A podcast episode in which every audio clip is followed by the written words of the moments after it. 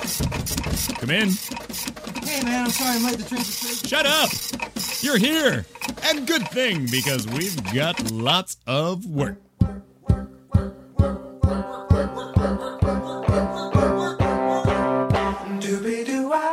It's Employee of the Month with Katie Lazarus, the talk show featuring unforgettable guests with incredible jobs.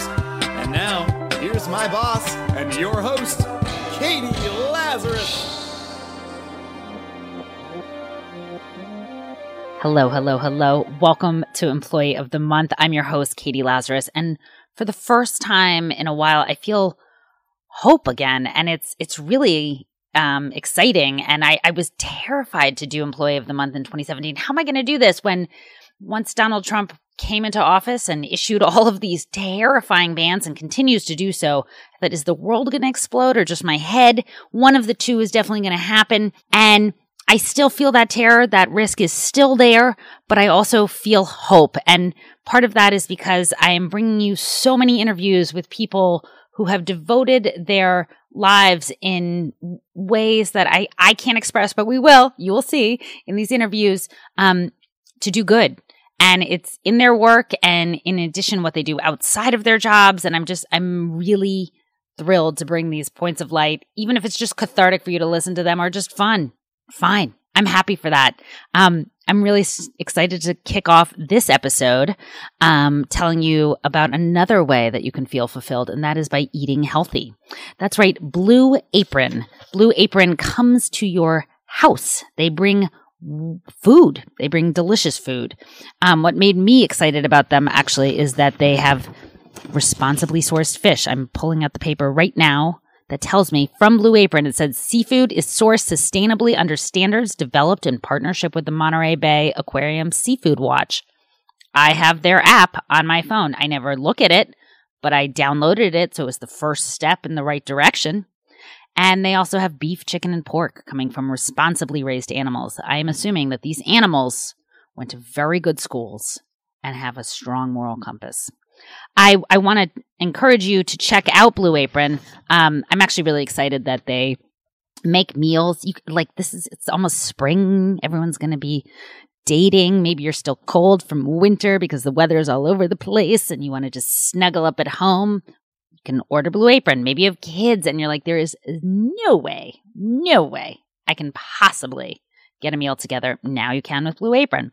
So if you check out this week's menu, you get the first three meals free. That is three meals free, and I'm happy to come over and eat them with you with free shipping by going to blueapron.com slash EOM. That's E as in elephant, O as in octopus, and M as in marsupial. I like to make it really difficult whenever I'm on the phone with the telemarketer and they um, want me to spell out the word. I try to find really, and in fact, I wouldn't even do elephant. I would do elephantitis in that in that sense. But anyways, go go to blueapron.com slash eom. The slash eom lets them know that you heard about their incredible home cooked meals from Katie Lazarus, an employee of the month. And if you go to blueapron.com slash eom, you will find a better way to cook and you can look like you're a really fancy chef. You can say you also read about it in the New York Times, but go to blueapron.com slash EOM to find out more about Blue Apron. Order, see how it goes. Like try it for a little bit. It's supposed to be $10 per person per meal. Sounds pretty good, especially by New York standards. That's blueapron.com EOM. When you're done going to blueapron.com, you can come back and listen, or you can even keep this on in the background so you can order online. Um, I'm really, really thrilled to bring you this episode. It was recorded live at Joe's Pub at the Public Theater, and I got to speak with Alan Alda. You might know the seven time Emmy Award winning actor from MASH or Crimes and Misdemeanors. Um, you may have seen him or should go see him in Horace and Pete, which you can also get online. Um, which feels like a series of plays by uh, a little known comedian, just kidding, by a very rarefied, um, or at least idealized and also very funny comedian, uh, Louis C.K. He's um, golden age of comedy right now is also the golden age of Louis C.K. And when you watch Horace and Pete, you'll see um, why. It's a really phenomenal show. And it's a really great way to say, oh, okay, I can afford to go off and experiment, and I'm going to do so. Um, and he really does do that. I feel like there's all these ways to tell yourself I can't experiment. Either I'm really successful, so I got to keep with my brand, um, or I'm just trying to break in, and therefore I really shouldn't uh, try to figure out what the Muppet inside my head is really saying I should try. Luckily for us, Alan Alda doesn't seem to suffer from that itis. He continues to um, brave new bounds. And I, I, I want to just give you a little bit of background about Alan for those of you who may not know. Um, his father was a great performer. Um, he was best known in the theater world. Um, he was in Guys and Dolls on Broadway, and he originated the role of Sky Masterson. Um, but Alan grew up in the uh, burlesque world, and his mother also suffered from schizophrenia, and he has been a real role model for people um, who are afflicted by mental illness and who have family members who are, because he's been so candid about it in um, two of his books, and he now has a third book that's coming out that I'm really thrilled about. Um, which is called If I Understood You, Would I Have This Look on My Face? It's called If I Understood You, Would I Have This Look on My Face? You're going to have to uh, imagine Alan reading those lines because my Alan Alda impression sounds like my mom because I'd say about 30% of my impressions are my mom. Well, they're not really my mom, are they? I mean, are they? I don't know, sweetheart. But it's all about his adventures in the art and science of relating and communicating. And I have never, ever in my life, and I have done so many benefits and hosted a, a ton of them. I've never, ever seen someone say, okay, I've got a lot of money, which he made from writing and directing and starring in MASH, namely, as well as numerous other productions, but, but mainly from that, and said, what can I do with this? How can I give back in a way that is necessary, thoughtful, and um, tangible. And he he did by um, working with Stony Brook University to create the Alan Alda um, Center for Communicating Science. I agree that name is a, it's a little clunky. It's very academic, but what they're doing is teaching scientists and doctors how to communicate effectively. I've been on every single side. I worked in public health. Um, I the person closest to me, I witnessed how doctors treated her terribly. And I myself, as a patient, have also gone through the medical maze, and it is awful. It is awful when people um, are obtuse or just simply refuse to talk to you about really necessary issues um, and, and sort of just want to shy away from their own humanity. And the problem is, it's just not rewarded um, in our medical system. And so I'm so thrilled that Alan has found a way to work with scientists, take his background in improv comedy, um, and find ways to allow scientists and doctors to actually have a chance to even speak. Because on the flip side, the um, healthcare industry is set up so that they reward uh, publishing, uh, fancy grants and awards, and gaining research dollars and um, running like factories and treating patients um, as widgets. Um, so really, really thrilled. We spoke about that. We spoke about empathy and he gave me so much hope that all we need to do is reward empathy. It doesn't seem so hard, right? We can do that. And it was also a lot of fun. I just wanted to let Alan know when he listens to this episode that my dog Lady is here. She's very healthy and doing really well. All right, without further ado, here's my interview with the one and only Alan Alda.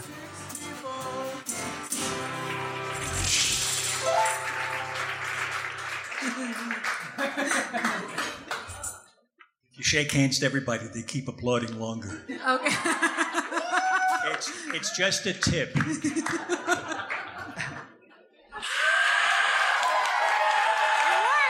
telling you, it works great. And then you go down, you shake hands with the audience, then they go crazy, man.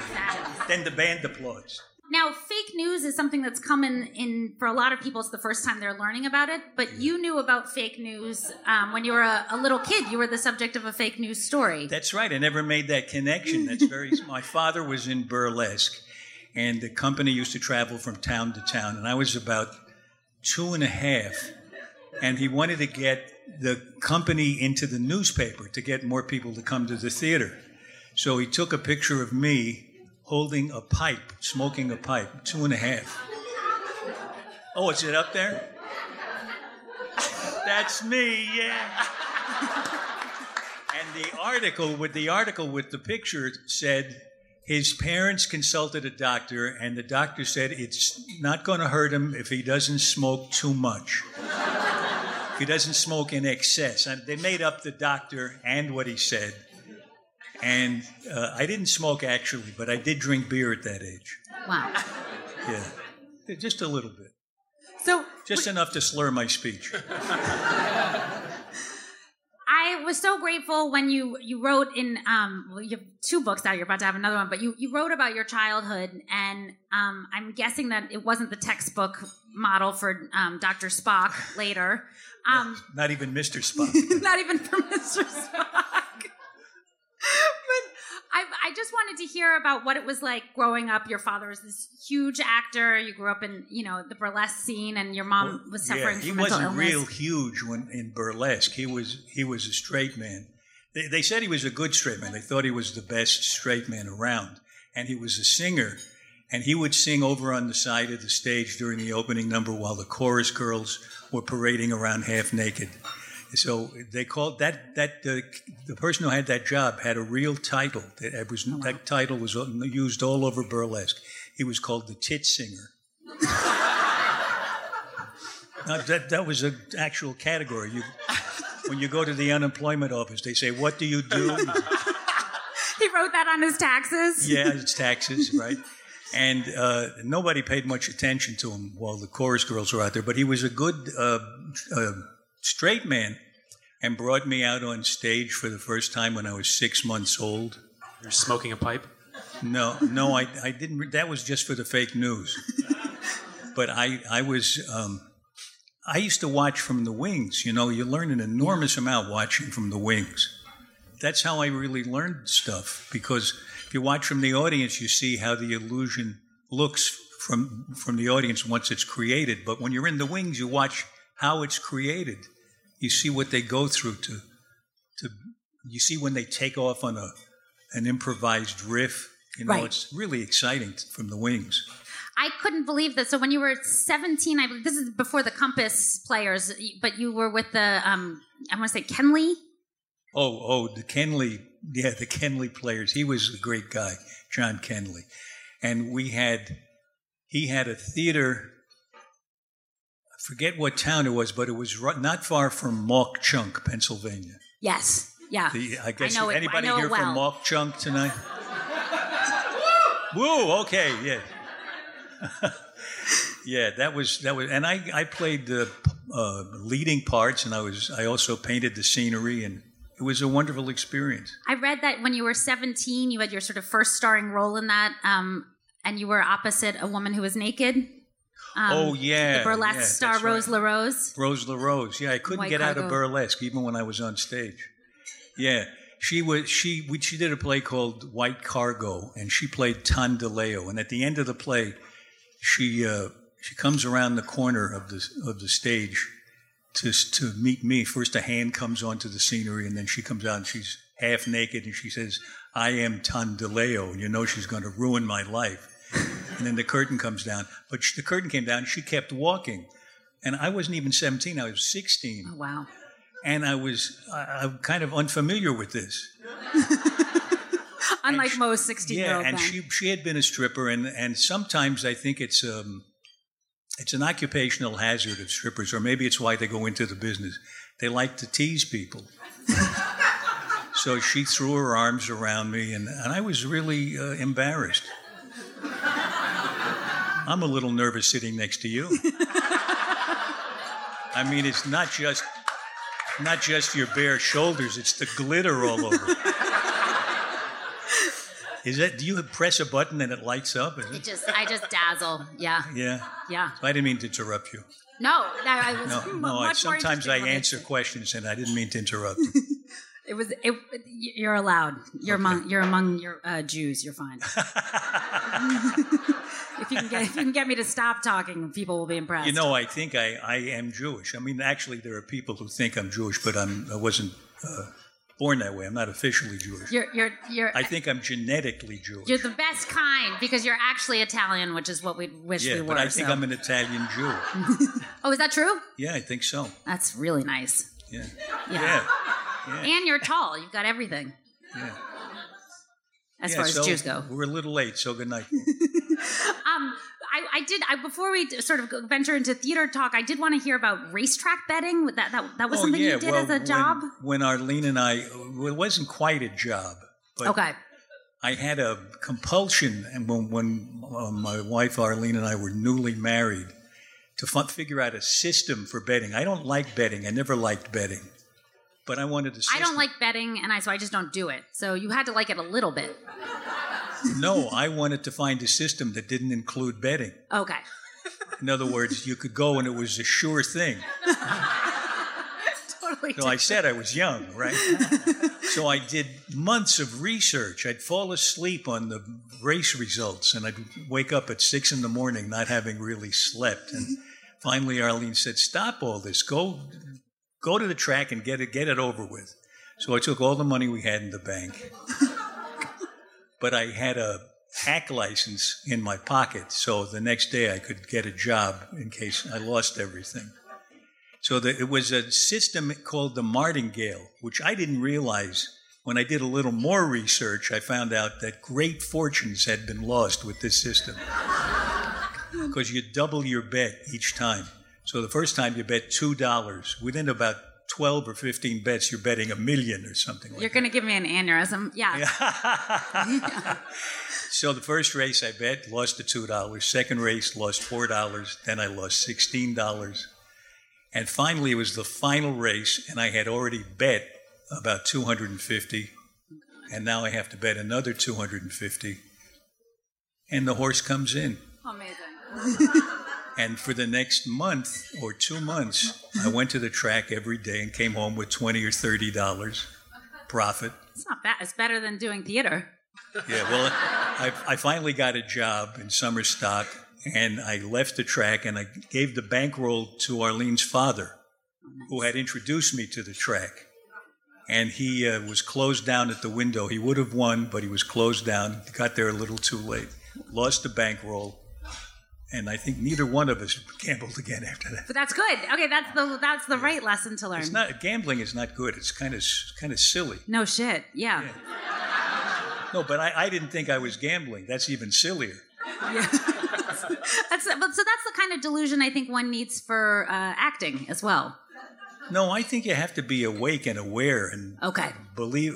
And you know, that's the thing about believing. It's an it's an act of imagination. It's a conscious thing, in my opinion. Mm-hmm. I think you would I, know. thi- I think you'd be sort of se- semi insane if you really thought you were the person. Although sometimes it takes over. Sometimes I was about to play a bad guy, and I'd notice myself yelling at people. and becoming personifying that character Yeah, yeah. in real life. But that, that's that's that's not good. I mean, I don't aspire to that. yes. Um, well, that's an easy thing not to aspire to, right? No. Um, don't get me started.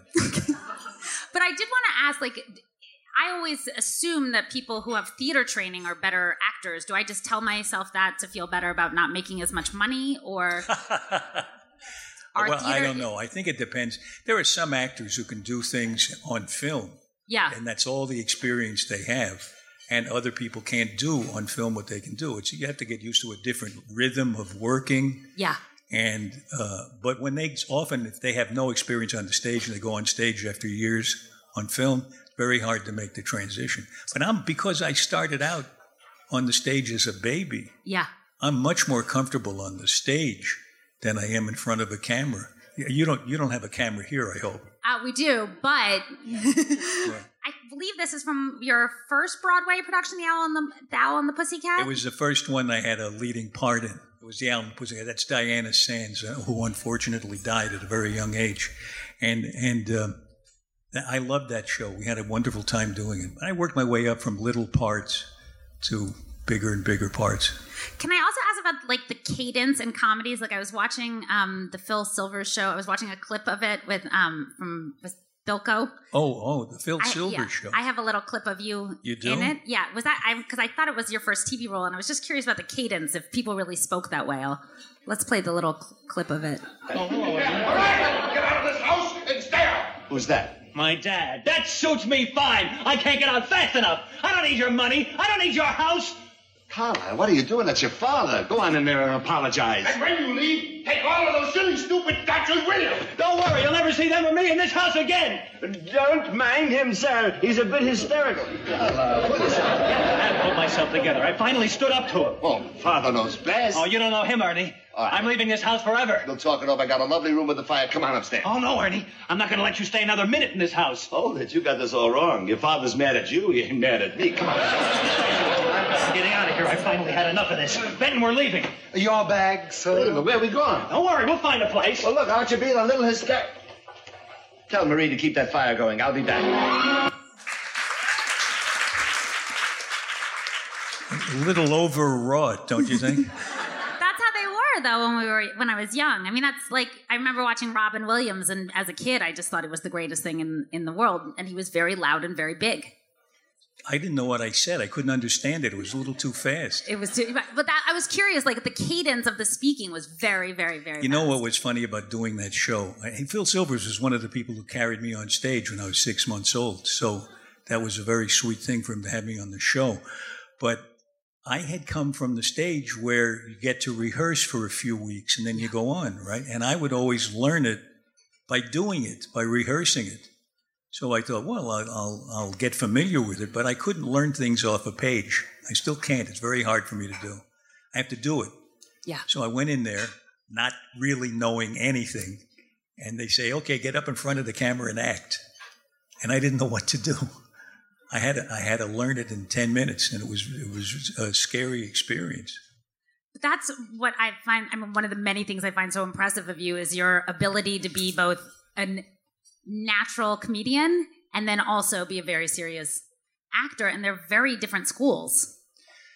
Well, yeah, but I, I, I mean, it's first of all, I love funny, and and I also love uh, serious stuff. And I don't think I don't know. How, how do you feel about this? To me, a story isn't interesting unless it recognizes that we're all going to die. Yeah. I like my humor dark. Don't, don't you think so? Yeah. Or at the very least, your dog will die. That I don't I don't I don't know if we have to go there. Or you, you. That's more traumatizing to everyone here. Wait, you soon. don't you don't personally mind dying, but it's not good for I'm your okay dog. with me and I don't want to think about it in terms of my dog. Take me, you say. Yes. Oh, absolutely. In a heartbeat. Yeah. I don't know. Well, I think I think it's so weird to, that to me that everybody who's alive on the planet right now is going to be replaced by a whole layer of other people Yeah.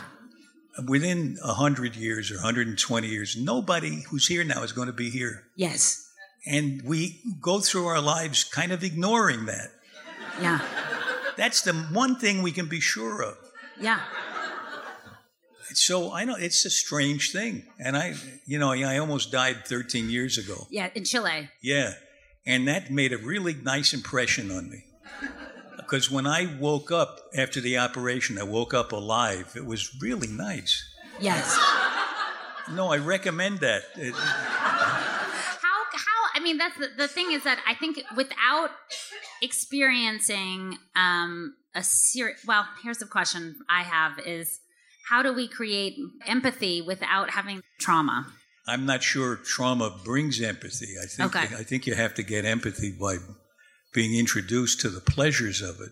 Okay. It really, it really is more Ooh, I- fun to be brilliant. Yeah, well, it is more fun to be empathic than to be shielded and cut off from. Because one of the things is the more empathic you get. You know, Yeah. I just I've covered this a lot in the book that I just wrote. He, he, And- you wrote a book. I'm just going to read the title. I'm not going to bring it out.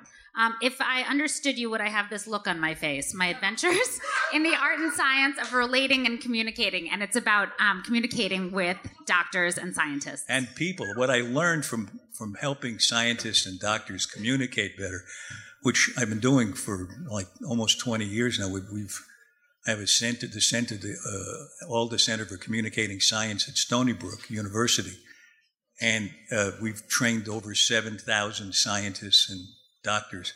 But what we found doing that is that it really applies to everybody, husbands and wives and and that child right there. Right. I mean, when I when I hear a, a sound like that, I think what's what's he or she going through? What's what's happening there? What's what's going on? Why? What, what's causing that sound? Is it pleasure? Is it a problem? And that the more I have learned to think about what the other person is feeling and thinking, Yeah. the more in touch I am with my own feelings. It's one of the attributes of empathy. That I mean, scientists who have studied this have found this out. It's not my opinion. And it helps you. It's the basis of being able to talk to another person and be understood and achieve an understanding with the other person. You can't do it if you don't pay attention to where they are and who they are, what they're feeling, what they're thinking. Can empathy be taught, do you think? Yes, there are people who teach it successfully. We teach it successfully. Yeah. And we start with improvising. We, we teach doctors and scientists improvisation games and exercises. And what it, it's not to make them quick on their feet or to make them funny. It's, we don't not trying to turn them into comedians or actors. We, we don't have enough of those. No, no. But what we try to do is introduce them to the pleasure of connecting so that when they try to explain quantum physics to you, they can see by looking at your face whether whether or not they're coming in too too early in the process, too late in the process. Where how can they get, is do they have an image that's that makes sense to you and that kind of thing? It is so um, poignant, the work that you're doing and, and ensuring that um, they feel comfortable communicating because it's, to me, I would imagine like it, you, you, even if you're brilliant academically, if you cannot communicate to your patients or to your students, then you're not being able to share what you're doing. That's the thing. And what we find is when they come alive to this experience, they're so happy to be connected and to be able to tell their story in a way that's received by the people they're talking to. Yeah. That they that they really there's a there's a relief that sets in because it really we're social animals and it feels much better to be connected than not. Yes. Yes. No, I'm so glad that you're doing this work. I think it's interesting just because doctors, more than anyone, are they're the only people who know what they're doing in their 20s for the most part. I mean, they go to, you know, they have a they go to school and then they have a job. I mean, they, they haven't had the same type of uncertainty that every other profession has. And I think that having even a window into what it's like to not have a job or to not know what's coming next is really important when treating people with illnesses and things like that that you know there's so much uncertainty with So they they they should just be working as doctors while they're waiting to become movie stars. yeah yeah that's the tip that's the tip um can i can i um switch gears to ask you a, a question I thought you were doing that already.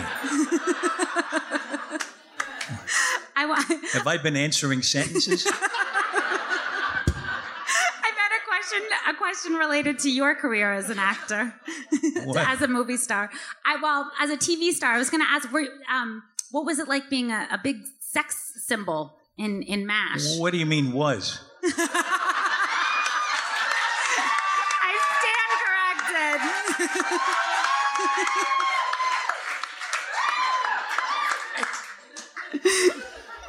So what's your point with these pictures? I imagine it must have been a lot of fun, but also overwhelming to, to be a big star. It was very difficult for me because I wasn't used to that. And, and I uh, sort of took pleasure in just living in what I thought was a regular life. But when you get to be really well known, the way I was when MASH hit, Yeah. it was difficult. People would pull at me in the street, and some guy buddy would yank at me and say, "Hey, Ralph, look at this! Look what I got here!" like you're a hunk of meat. Right, right. Well, we all are a hunk of meat Yes. that's going to die. I almost forgot for a moment. I was having a moment. You know, you see how you you just veer away from it and at then the you first brought opportunity. me back. Yeah. You brought me back. Speaking of death, let's talk about Woody Allen. Um, so, crimes and misdemeanors. I read that um, your character Lester was based on um, Larry Gelbart, the first writer of of Mash. Not that I know of. No, I think he based it a little on Steve Allen, oh, who used to always carry. He carried a little recorder in each pocket, and in the middle of talking to you, he'd pull out the recorder and start dictating a line for his next book. amazing. And then he had a team of stenographers who would write up the book. Well, and some of the quote, I mean, I didn't realize that, um, you know, the famous quote, uh, tragedy plus time, comedy is tragedy plus time. Yeah, I don't know where that came from. Do Oh. I, but it was in the film. no, I mean originally. I think it's an old saying. Okay, that's what I had thought. And then I was like, yeah, and then and, coming that and uh, Larry Gelbart. if it's funny, It if bends. it if it if it bends, it's funny. If it breaks, it's not. Yes. And people stop me on the street and say that say that, and and uh, now after a, a a a lifetime of you know I did I mean, did this commercial because Cigna said they were going to save lives by getting people to go to their doctors, so I did this commercial. This is not the Atari commercial. No, no, this is just lately. It's all they Oh, I wow. play it over and over again. It's people, actors who used to play doctors, and then it. at- Amazing. and then at the end, and we're just trying to get people to get their checkups. So that Okay. seemed like a good reason to do it.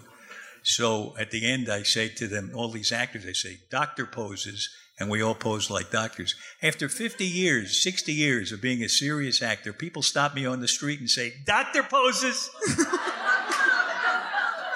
I, I, I mean, you've done so many brilliant works, but I, No, I'm- but nothing tops doctor poses. Doctor Poses is the best. there is a certain, the way I say it, you can t- just tell you're going to die.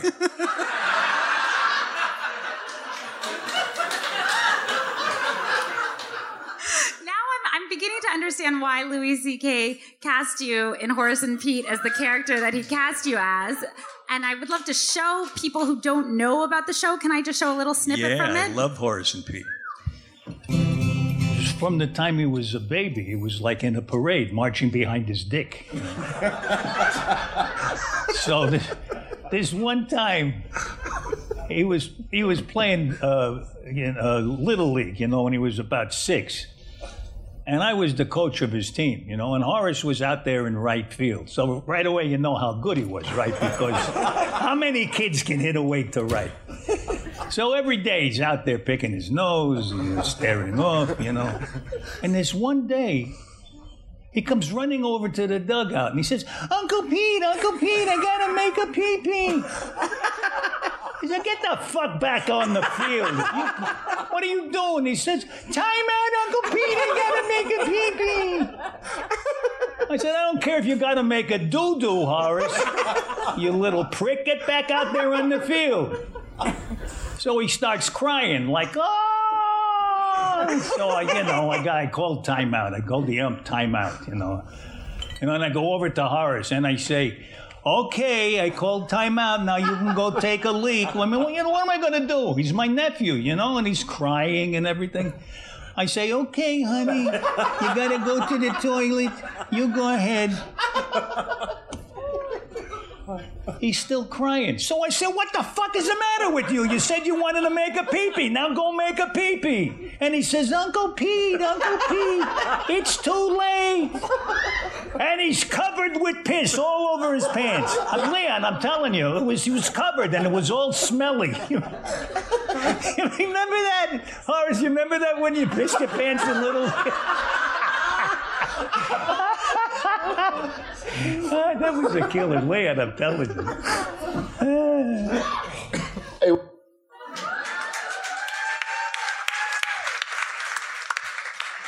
I talked slower that time. I love uh, Horace and Pete. I, Louis C.K. is really brilliant, and he wrote it and directed and acted in it, and it was such a treat. He cast it with such wonderful people.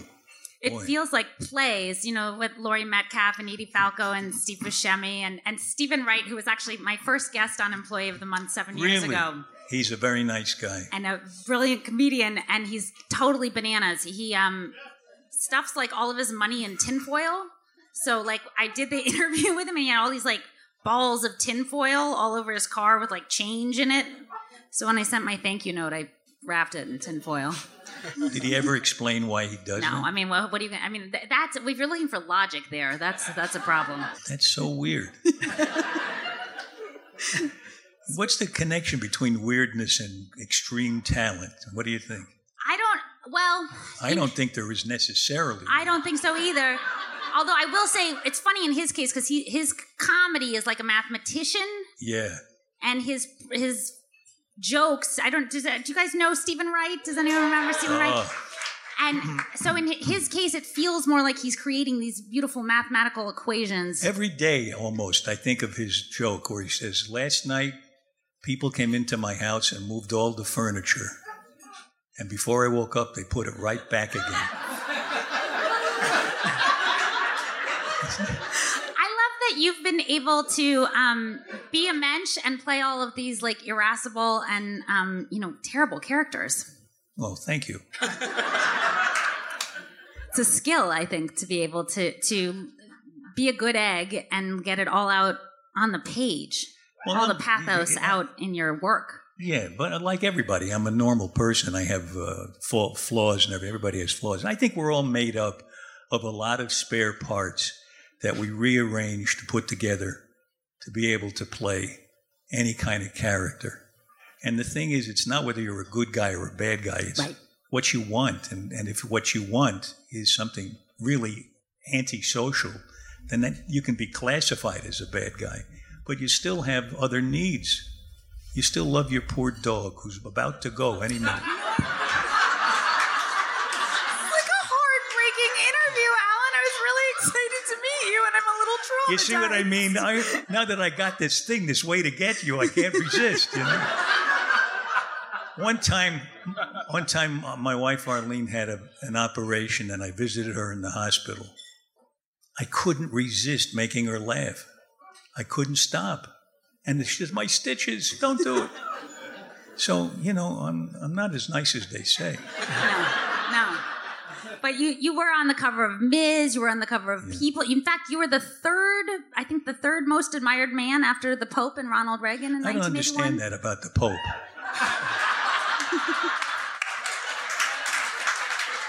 I I think that year he did something special and he got in ahead. You know, there there was a bigger crowd for me. I know that. Well, you, you can be very competitive. Um, I am competitive on the tennis court, but then I forget who won. I mean, I, I just like the I like the being in the moment. You know, of Yeah. seeing if I can do it. I, and I also found out that you're very competitive at ladder ball and that you were Oh, ladder Google ball! glasses. I love ladder ball. Yeah. Does anybody know what ladder ball I have a is? picture of you here getting ready to beat all these 40 year olds, which, you know, which you did. I think you Yeah, won well, the ladder ball yeah, classic Arlene tournament I- in the every- Hamptons. Everybody was saying Anyone there? us, what? I was wondering if anyone went to the ladder ball classics in the Hamptons. Yeah, yeah. Alan Alda won. Everybody was, all these people in their 30s were saying, oh, uh, don't hurt yourself now playing this game. You know, we'll, we'll take your time. We beat everybody so badly.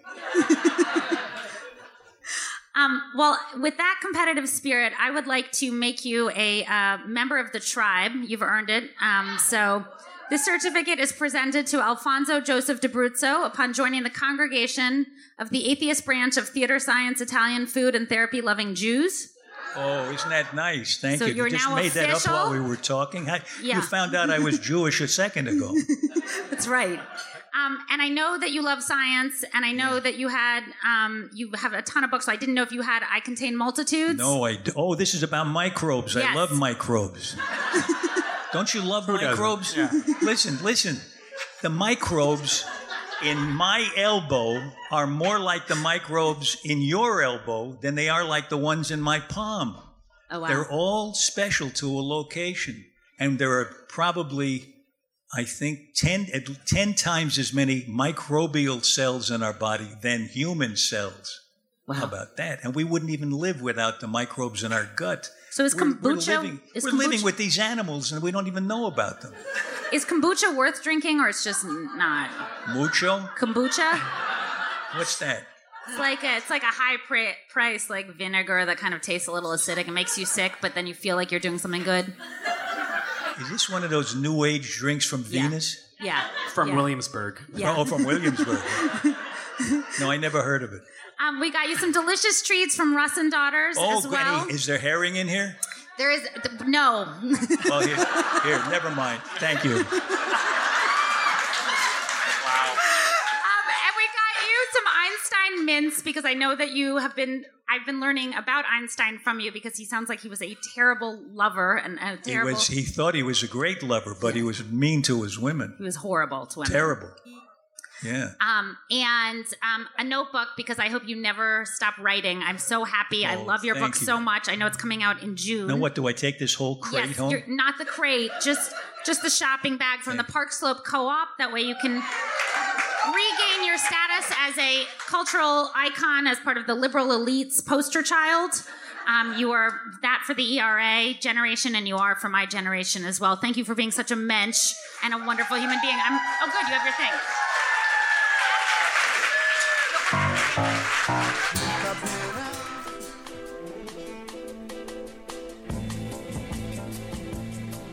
That's it for this episode. I want to thank all of you for listening. Thanks to Alan Alda. Thanks to Rob Schulte. Thanks to Joe's Pub. And thank you to blueapron.com. Again, go to blueapron.com slash EOM. Blueapron.com slash EOM um, to find out about Blue Apron and find out ways that you can get your first three meals free. Three free meals. Sounds pretty good. I'm ready to come over and eat them. Um, and I will talk to you guys all next week. We are going to be coming weekly uh, for now on. So I'll look for you at another episode. I'll, I'll wait for you to, you know, log on and listen wherever you like to get your podcast. Thanks so much. I'm Catie Lazarus. Bye.